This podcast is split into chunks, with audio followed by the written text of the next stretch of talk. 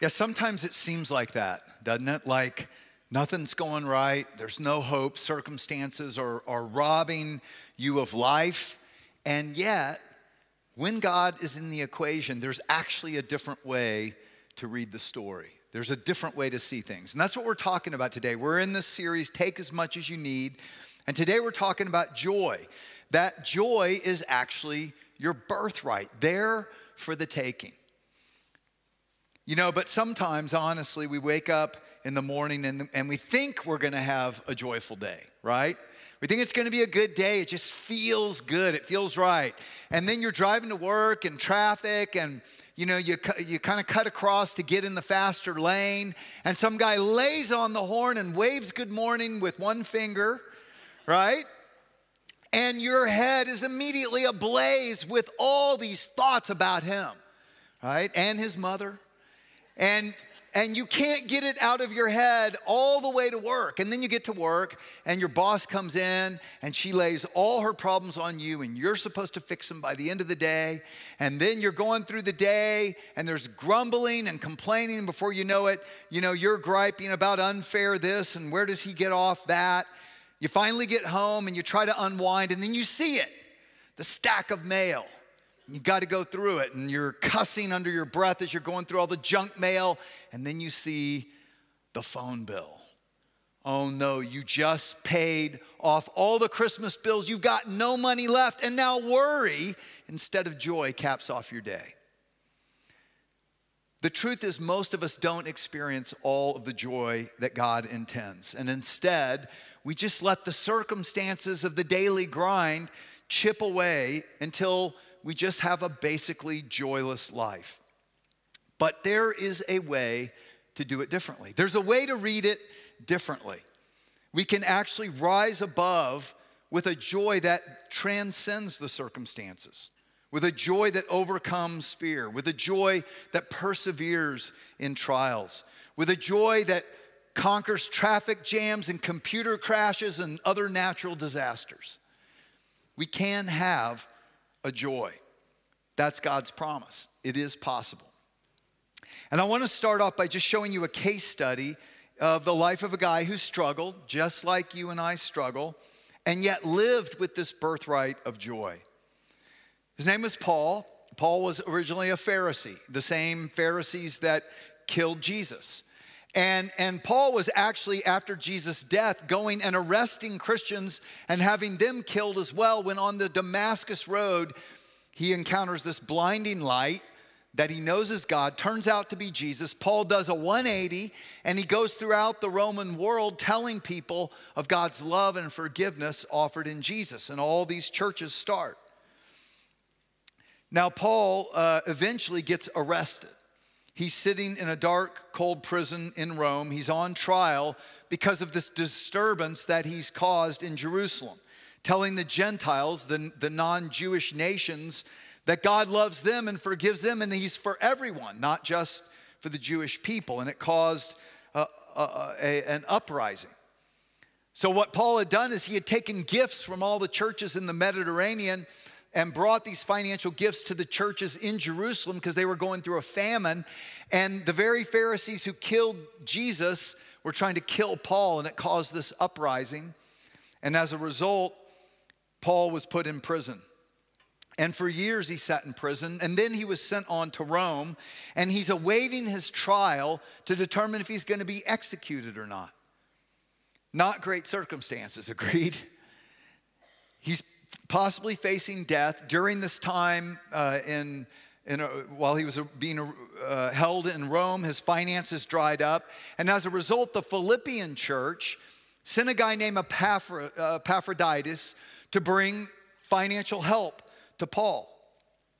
And Paul, as a result, sends Epaphroditus back to the Philippian church with a letter that we now have in our New Testament. It's called the letter to the Philippians.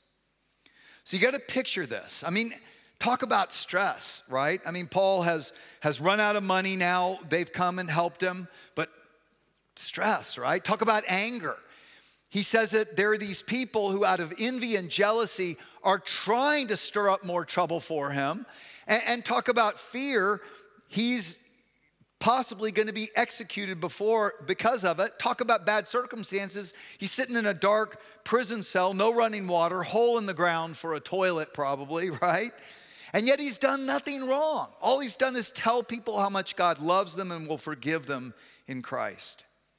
How could anyone find joy in those circumstances? Think about that. I mean, to put it in, in modern day emoji terms, how could you find this, right, when life keeps texting you this? And yet, somehow Paul does. So listen as I, as I read just a little summary of Paul's joy in this letter to the Philippian church. And remember where he is.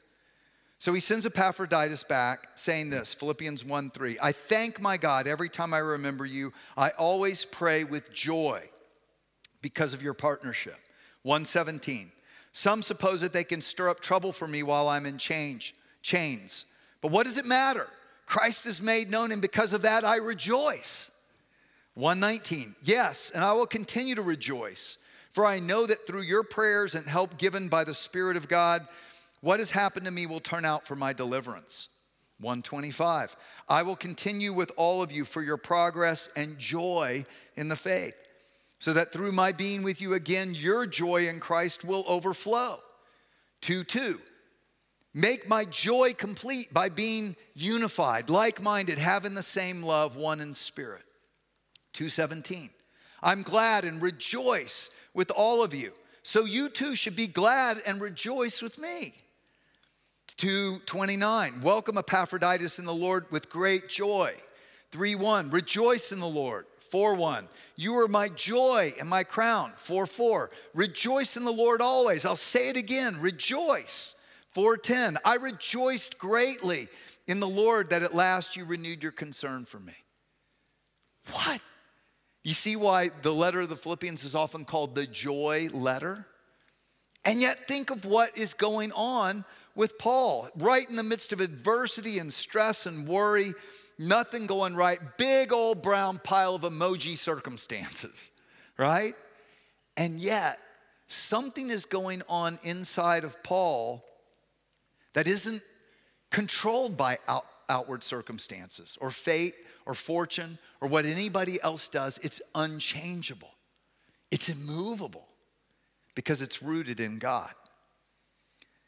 And Paul has found how to live in this joy as his birthright. And in Christ, you have the same birthright. Joy is there for the taking. Take as much as you need, God says. Now, let me ask you don't you want that? You know, don't, don't you want to be able to rise above the circumstances that, that go on around you? Don't you want to, to be able to rise above the trivial or not so trivial things that are out of your control anyway?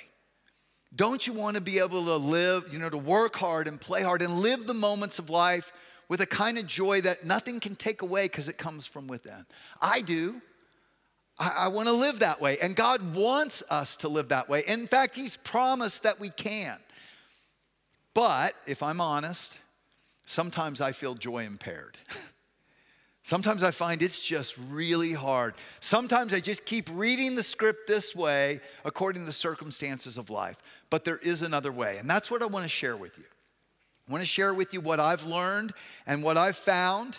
It doesn't happen for me all the time, but as I do these things that we're talking about today, I do find the Holy Spirit is the key to this joy and learning to walk with the Holy Spirit.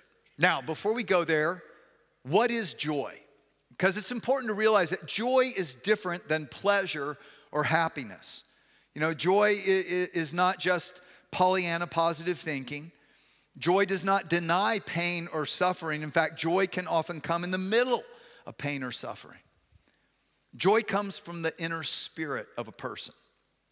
Now, to understand this, I want to look at another place in 1 Thessalonians 5 23, where Paul talks about joy and the inner workings of a person. So he says this rejoice always, pray continually, give thanks in all circumstances. You see that? It is possible. For this is God's will for you in Christ Jesus. May your whole spirit, soul, and body be kept blameless at the coming of our Lord Jesus Christ. All right, so to live in this joy, we have to understand that it, it, it entails body, soul, and spirit. We got to understand how those work. So, for instance, in our bodies, we experience sensation or pleasure, right? It, it feels good to get a back rub. It feels good to sit in a hot tub. It feels even better to get a back rub in a hot tub. so your body feels pleasure, right? That has experiences like that. Our soul is what contains our mental cognitive abilities. The soul is also what gives life to the body. You know, when the soul leaves the body, the body dies. The body still looks the same, has the same mass and weight and everything, except it's dead because the soul leaves the body. Now, the soul is where we experience happiness and knowledge. Happiness is deeper than just pleasure that the body experiences. Happiness is actually an interpretation of what's happening to your body, right? Or to your person. So, happiness is deeper than pleasure. And for instance, you can, you can feel happiness when you have the pleasurable sensation of falling, even like on a roller coaster. You know, or you can feel happiness through pleasurable circumstances. Someone is kind to you, or the weather feels good outside. But you can also feel happiness in pain, right? Like a mother giving birth to a child. Mothers who just gave birth are like, you don't know what you're talking about. but joy comes at an even deeper level than happiness. Joy comes from the spirit, the innermost part. It's the spirit that gives eternal life to the soul, right? That's why Jesus in John chapter 3 talks about how you have to be born again. In other words, not just born physically of water, of out of the birth canal, but born, born spiritually by God. Your spirit has to be born and come alive to God. And that's when, like we looked at in week one, the Holy Spirit now dwells in our spirit. And so we now have the opportunity to receive a joy that comes from within, where God's Spirit lives. And this joy can come even when feelings are upset. And joy can be there even without pleasure in the body or happiness in the soul. Now, usually, though, it works the other way. When there's joy in the spirit, it brings happy feelings over time. It also brings a healthier body, right? More energy, uh, more resistance to disease. So joy comes from God. That's the key. Joy is a foretaste of heaven. And it's important to realize most of us radically underestimate how joyful God is. See, God is the most joyful, and in fact, as a result, happy being in the entire universe. God experiences great joy. Now, God also experiences sorrow. You know, Jesus was called a man acquainted with sorrows. Jesus gets us, he understands because he's been through it. But like sorrow, just like anger, you know, that's God's temporary response to a, to a fallen world. But joy, on the other hand, is the very character of God. You know, C.S. Lewis said it like this joy is the serious business of heaven. See, joy is what God's all about. And unless we understand that, we're not really going to understand how to relate to God. When God created, God created out of joy. You know, He, he created joyfully. See, God, God didn't do His work like we do our work. Oh, it's nine o'clock. I got to go to work. I got to do something today. What am I going to do? I will create something. How about stars? No, too many TPS reports to fill out. Let's do something easier. No, when God created everything, Genesis 1, it says he looks at it and each time he rejoices. It is good. He celebrates. See, creation flowed out of God like inspiration and a song flows out of a, a, an inspired musician. And that's why Jesus, who showed us God's very nature, very character in the flesh, said this while he's praying in Gethsemane, he knows he's going to the cross. Yet in John 17, I've come to you now, Father. I'm coming to you now, but I say these things while I'm still in the world so that they may have the full measure of my joy within them. God is joyful. And so joy comes as a gift from God's spirit to our spirit. And that's why Paul, in this joy letter in Philippians 4, says, Always be full of joy in the Lord. I'll say it again rejoice. See, that's the key. It's joy in the Lord. It's not joy by trying harder to be positive. It's not joy by trying to change your circumstances. You can't muster up this joy. It's joy from God. It's joy in the Lord. But the promise is you can find joy in the Lord. How?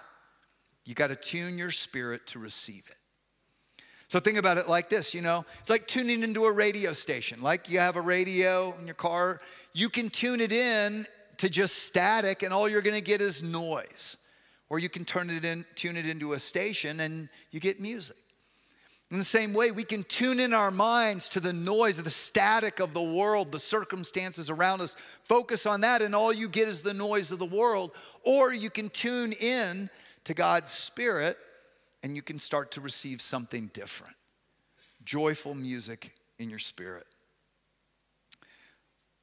That's why Paul says, like we looked at in week one, I, so I say, walk by the Spirit, and you will not gratify the desires of the flesh but instead the fruit of the Spirit is love, joy. See that? So we saw in week one that when we open our hearts to God, right, in faith, then the Holy Spirit is given to us to dwell in our spirit. God's presence. The Holy Spirit is God's presence and God's power with us. He lives in every person who's opened their heart in faith to God. You, have you ever just told God, I want what Jesus did to count for me? I want your forgiveness and your love and your guidance. And God says it's a free gift. All he needs is your permission. And then he says, not only does he forgive you, he says he adopts you as his own child and wants to pour into you his love, his joy, his peace, these things, as we learn to walk with him. If you've never made that decision, I want to encourage you. You can make it anytime, it's between you and God. And we mark that decision with baptism. You know, next week we're actually going to celebrate baptism. And if you've, if you've never done that, I want to invite you to celebrate baptism with us next week. You know, baptism is what Jesus said basically should be our first expression of love for God. It's identifying with God, with what He did for us in Christ. You know, when you go down into the water, it's you publicly declaring, Jesus died and was buried for me. It should have been me. And then when you come up out of the water, you know, and we'll always bring you back up out of the water. You don't have to worry about that. Even if you heard Eric talking the other, day, did you hear Eric when he was telling the story about the guy who said, Hey, when you put me down in the water, wait till I tap you. I wanna, I wanna be down under for a while and think about it.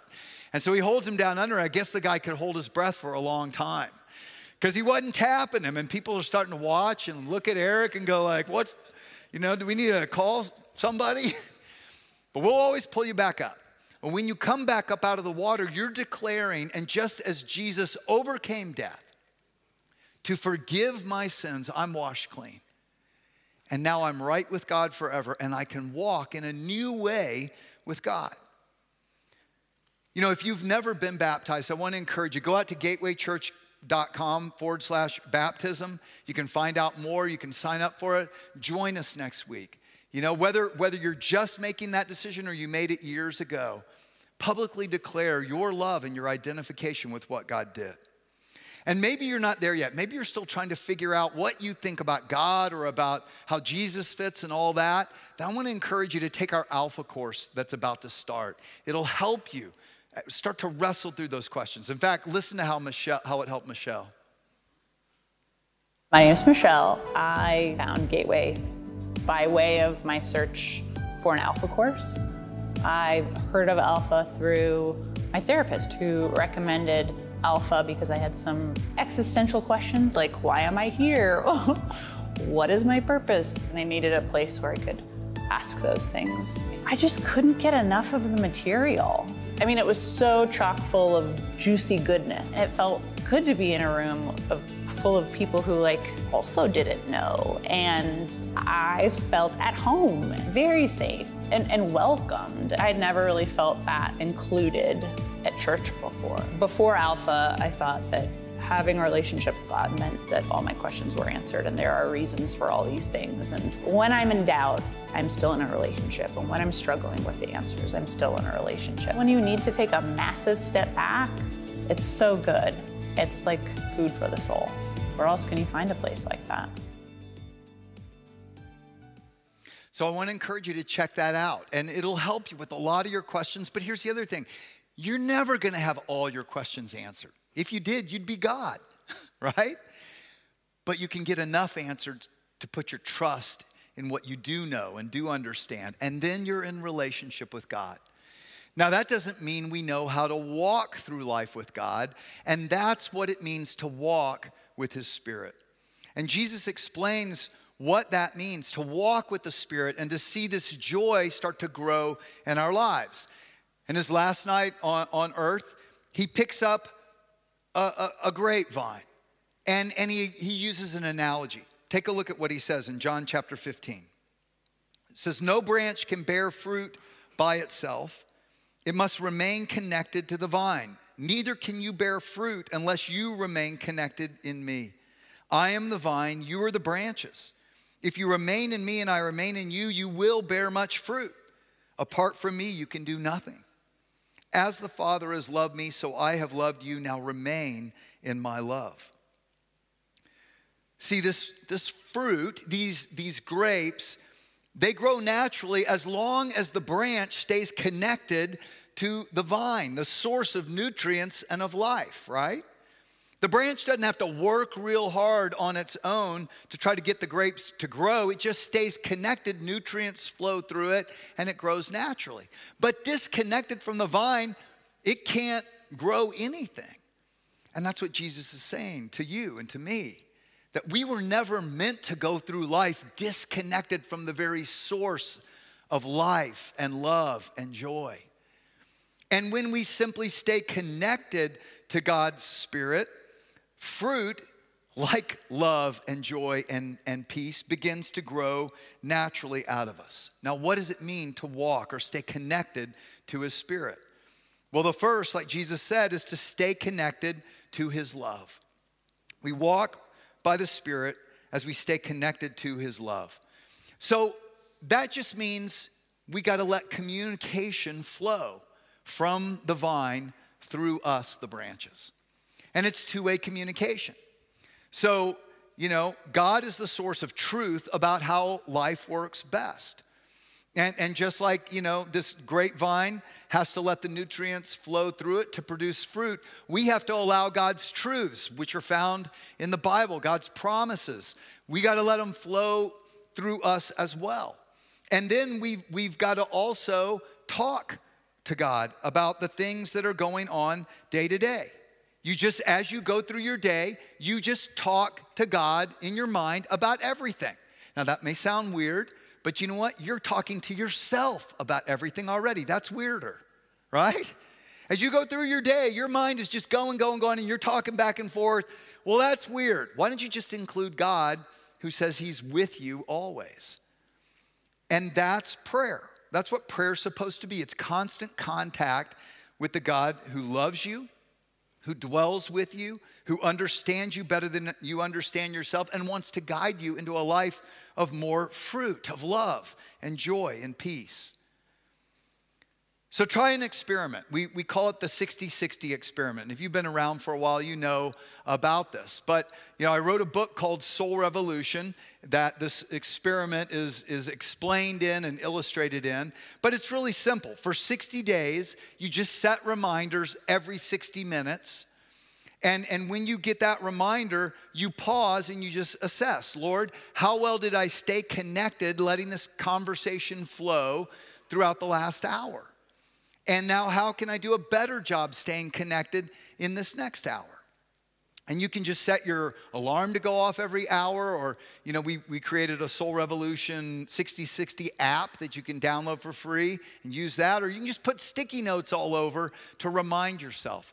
But the whole point of it is that you're learning how to stay connected. And what you'll find many times is at, at that hour, you look back and you go, wow, I got so busy, I totally forgot about God. I didn't think or talk to God about anything. It's okay. Jesus died to forgive you. Now just move forward and learn from it and do better next time. And the whole point is after 60 days, you will see fruit. You'll see more fruit and you'll be in a better habit of staying connected.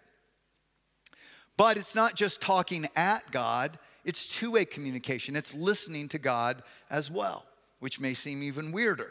you know, as comedian Lily Tomlin said, why is it that when we talk to God, it's called praying, but when God talks to us, it's called schizophrenia? well, Jesus gives us the key to what it means to hear God.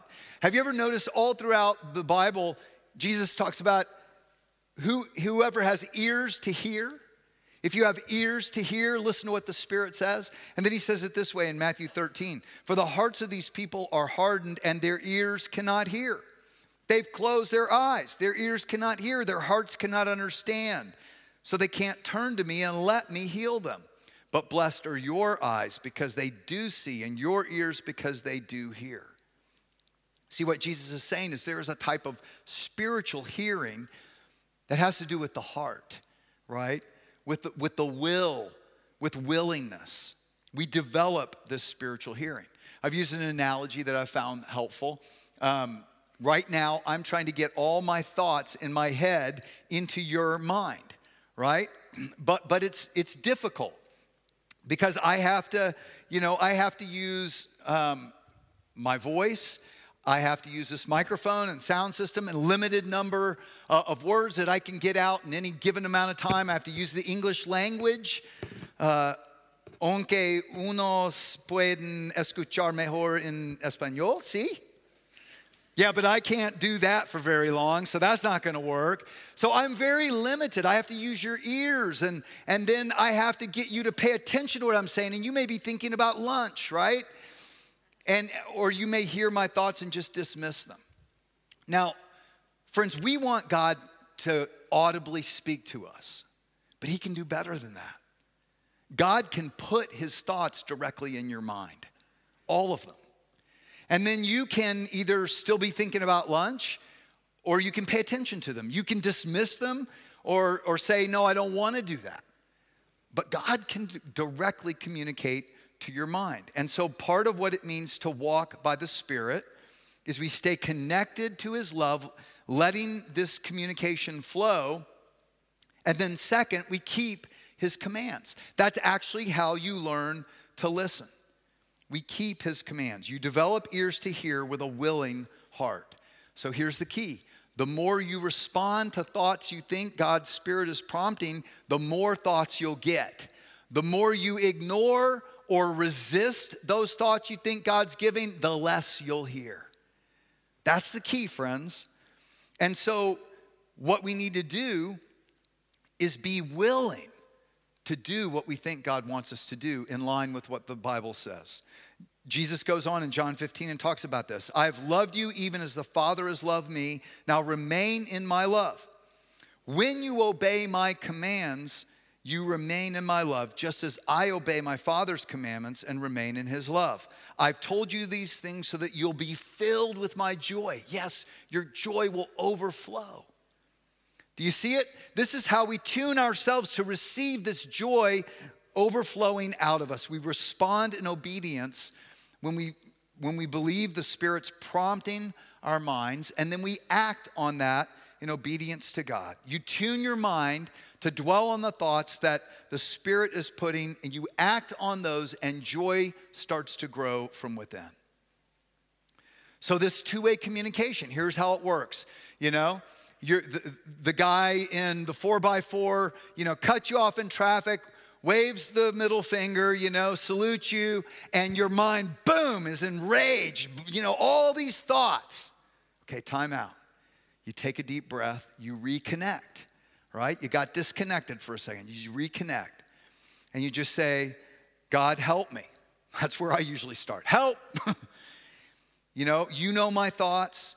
You, you know, you know what just happened. Show me how to respond. You quiet your mind. You listen to what God's truth is. I'm loved by you. I'm forgiven by you. I can forgive this person.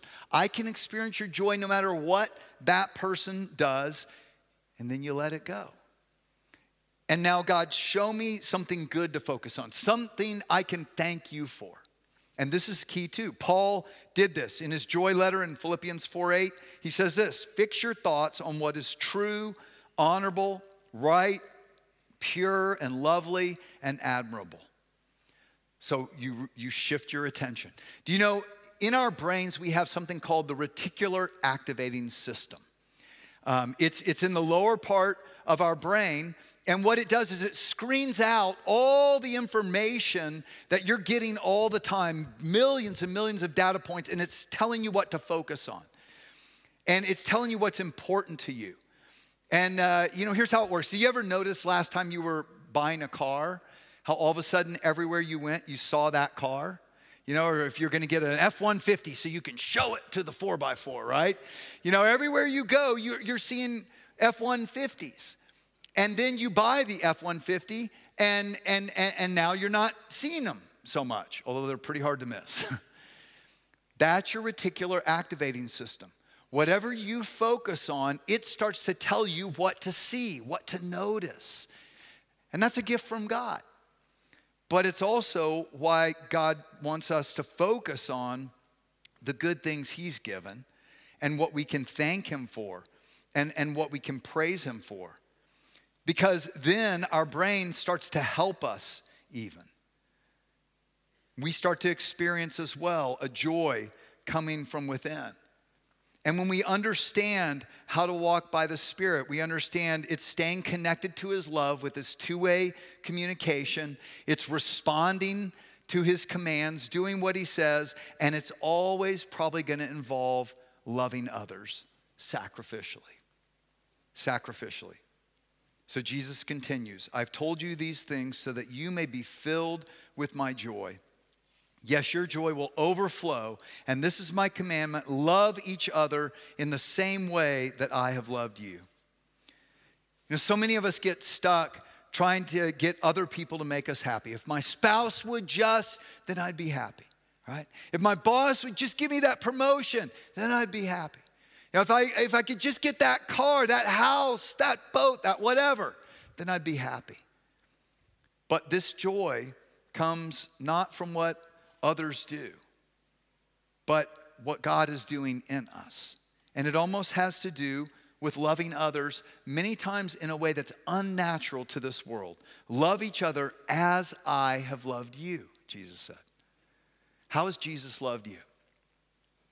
Well, he came and he laid down his pride, his ego, his rights, his honor, his validation, his comfort, his desires, his need to defend himself, right? I mean, he was wrongly accused, slandered, lied about, misunderstood, all for you. And then he went even farther and he laid down his very life. Love one another as I have loved you. So, where does joy come from? Well, ironically, not by getting others to make us happy. It comes from the Spirit of God. Like this you're right in the middle of a fight with your spouse or your significant other. Or your, your boss or your coworker is berating you, or that family member is doing that annoying thing, okay? Right in the middle of it, you're starting to have that old reaction. You shift your mind back to God. You're with me, Lord. You love me. I'm your child. I'll inherit all you have. I need nothing.